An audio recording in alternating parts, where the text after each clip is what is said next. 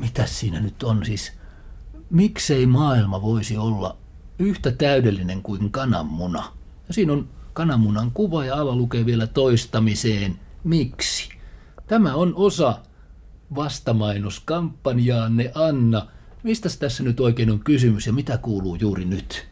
No, meillä on tämä mainoskupla 2014 kilpailu just käynnissä. Ja tämä on yksi työ, joka on siihen osallistunut. Risto Vuorimies on näköjään tekijä. Hän on puoli ammattilainen vähintään. Kyllä, hän on lähettänyt meille useampia töitä tänne. Näitä voi täällä netissä käydä äänestelemässä jatkoon ja parhaat pääsee sitten tuomariston arvioitavaksi. Onhan se sanottava, että luonnonmuotona ja kätevänä pakettina kananmuna on varmasti hyvä, mutta tuotannollisesti siinä on ongelmia.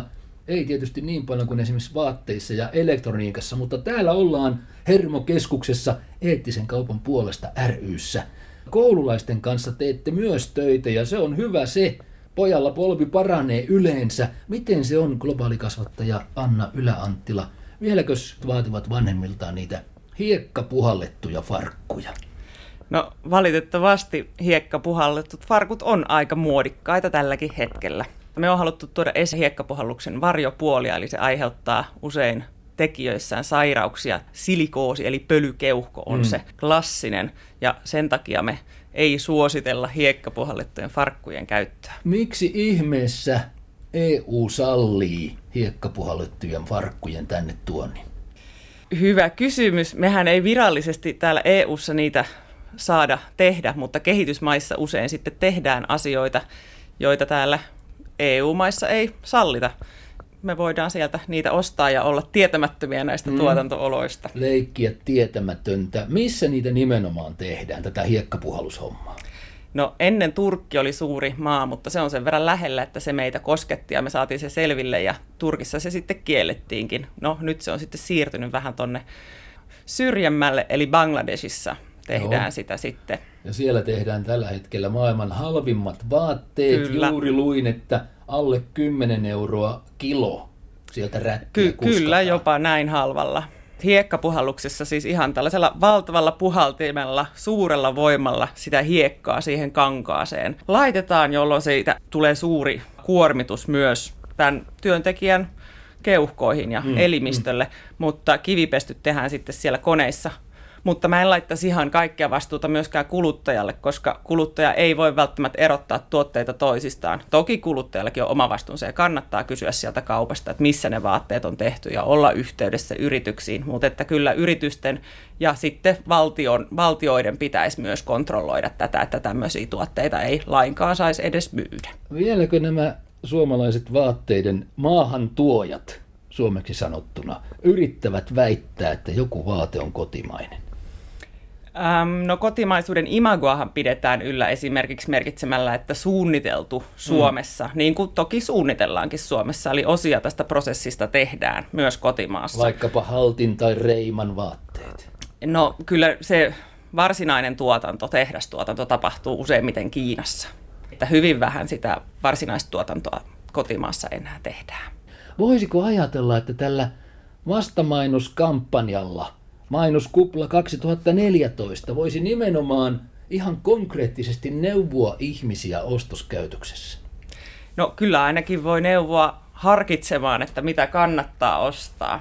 Että tämä meidän alaotsikko tänä vuonna on tarinoita tavaroiden takaa. Mm. Ja sillä halutaan just tuoda esiin, että miettikääs vähän, mistä, mistä ne tavarat tulee.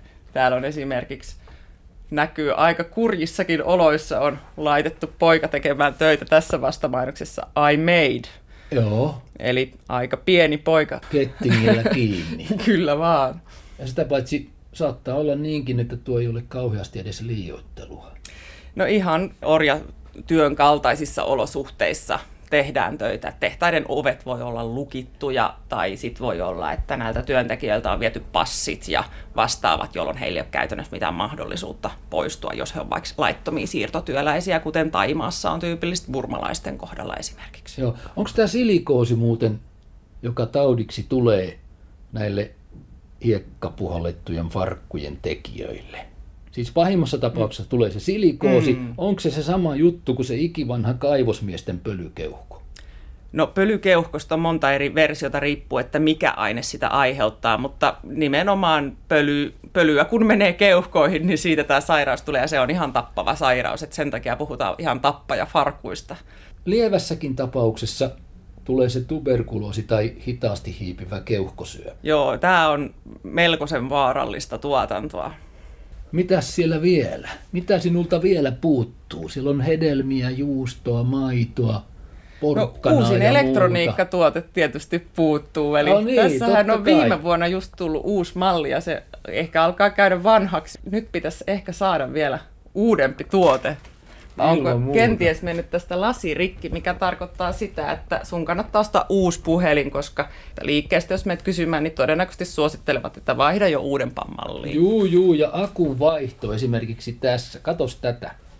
Tadaa, tästä pitäisi antaa Oho. mitali. Siis Nokian känny noin vuosituhannen vaihteesta, 15 vuotta vanha, ja symbolisesti koko Nokia-kyltti on tipahtanut pois. Ja se toimii edelleen. toimii, toimii, enkä suostu vaihtamaan kovin mielelläni, eikö tästä jo pitäisi vähän kiitellä? Kyllä joo, ja noihan toimii tosiaan edelleen toisin kuin se uusi puhelin, jonka sä saisit tänä päivänä kaupasta, niin se ei sulla enää 15 vuoden päästä varmasti olisi ehjänä ja käyttökunnossa. Paitsi, että yleistä ilmoitettiin, että enää emme tähän akkua tilaa, se on niin kallis. Tähän rojuun, mutta toimiva roju.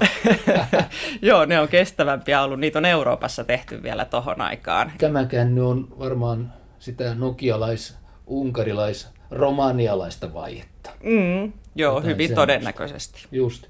Mennään vähän, jätetään nyt tämä vastamainoskava Joo, ja mennään vähän katsoa, mitä teillä on muuta täällä eettisen kaupan puolesta. Siis muutama kokoushuone. Tekin olette vähän tämmöisiä kokousihmisiä jo. Ja täällä on, täällä on muuta materiaalia. Siinä on virikkeitä globaalikasvatukseen. Se globaali kasvattaja on sinun nimikkeesi täällä, Anna, eikö niin? Globaalikasvatuksen suunnittelija tarkkaan sanoen. Joo, ja me tosiaan tehdään erilaisia materiaaleja ja tuotetaan työpajoja ja kouluille ja erilaisille nuorisoryhmille. Ja tässä on erilaisia materiaaleja, mitä me lähetetään.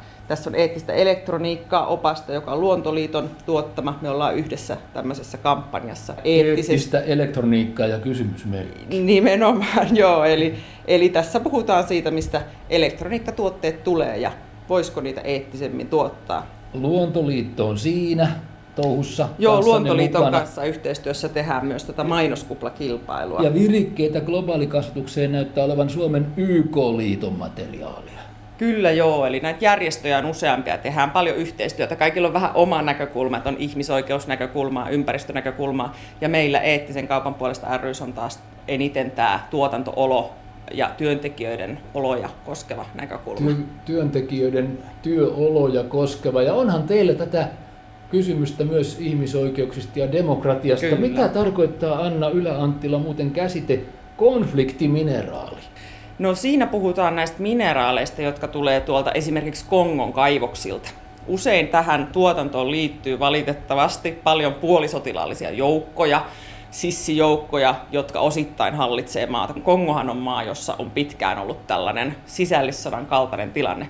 Joo. Ja sitten kun nämä joukot hallitsee kaivoksia, niin käytännössä ihmiset on sielläkin orjatyöolosuhteiden kaltaisissa oloissa tekee töitä ja rahat tästä tuotannosta menee pitkälti konfliktien ylläpitämiseen ja aseiden ostoon.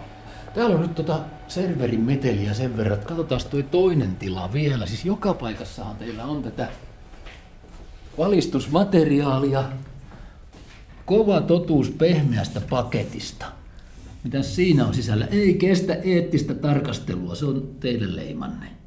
Joo, me on tässä haluttu tuoda esiin sitä, että mihin ne rahat menee, kun kaupassa teepaidan ostaa. Mm.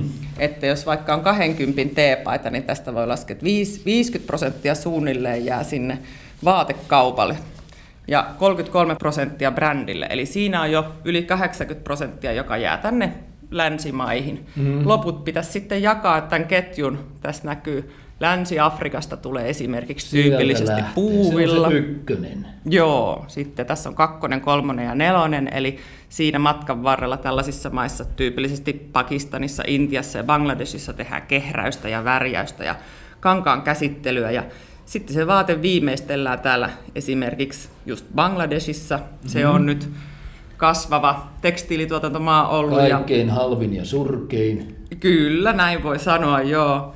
Ja sitten Kiinaan saattaa mennä vielä viimeisteltäväksi. Hirmu monessa lukee, että Made in China, mutta oikeasti iso osa prosessista on tapahtunut jo täällä aikaisemmin. Miten se muuten Bangladesissa, Anna Ylä-Anttila, on se tehtaan romahdusjuttu suurin piirtein vuosi sitten? Mitä Joo. sille asialle nyt kuuluu? Rana Plaza, joka oli siis tämä huhtikuussa viime vuonna tapahtunut onnettomuus, jossa kuoli toista tuhatta ihmistä. Kun se tehdas romahti. Se romahti, joo. Se ei ollut suunniteltu tehdas käyttöön ollenkaan ja siinä halkeamia alkoi näkyä, kun siellä ne ompelukoneet jyrytti. Ja siitä huolimatta pakotettiin työntekijät tulemaan töihin. Ja että... se oli se romahdus ja tulipaloja on jatkuvasti. Mistä ne johtuvat yleensä? No ne johtuu huonoista työturvallisuusoloista ja siitä, että monesti töitä tehdään tiloissa, jossa ei ole tarkoitettu tehtäväksi tällaisia töitä. No nyt tässä sitten Bangladesin ja Kiinan jälkeen kierros jatkuu. Mistä katkoviiva sitten menee ja se jatkuu tänne Eurooppaan, eli yleensä Suomeen tulee sitten jonkun eurooppalaisen keskusvaraston kautta nämä vaatteet. Ja viimeinen piste on sitten täällä Pohjolassa, ja tässä näkyykin versa tämä rahakasa, että siitä voi päätellä, että mihin tämä tästä kahdesta kympistä sellainen 18 euroa suunnilleen päätyy. Se on kuin Roopeankan läjä tuossa mm. Suomen liepeillä. Joo.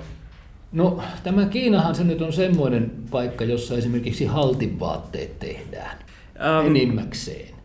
Aika pitkälti jo, että kyllä on Virossa esimerkiksi jonkun verran tuotantoa ja näin, mutta kyllä Kiinasta suurin osa tulee tästä tehdastuotannosta. Ja Reiman kans lastenvaatteet.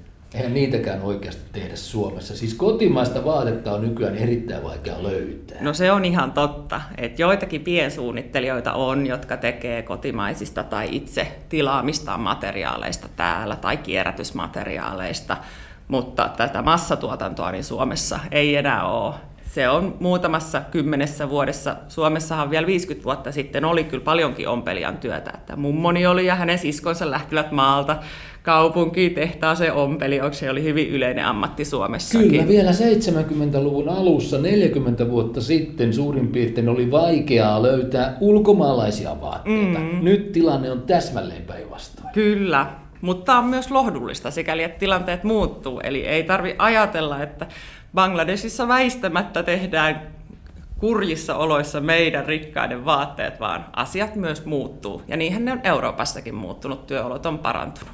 No, yksi juttu Anna Yläanttila eettisen kaupan puolesta globaali kasvattajana kun puuhaat, niin millä ihmeellä selität sen, että teitä kaupallista hyvää, jos näin sanoisi, tarkoittavia järjestöjä on niin paljon ja tätä maailman parantamista jota nyt tässä olemme taas tekemässä, niin on ties mitä. On luontoliittoa, luonnonsuojeluliittoa, jopa animaliaa, ihmisoikeusliittoa. Kaikki tekevät suurin piirtein sitä samaa. Millä juuri eettisen kaupan puolesta järjestö perustelee oman olemassaolonsa?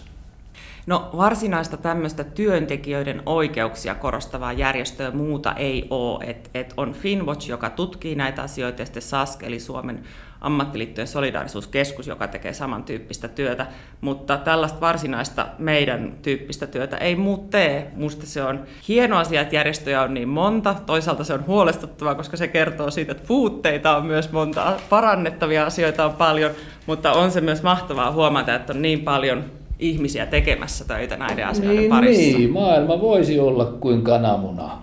Täydellinen tai ainakin täydellisempi. niin, miksi ei? Ei vielä, mutta kyllä vielä jonain päivänä.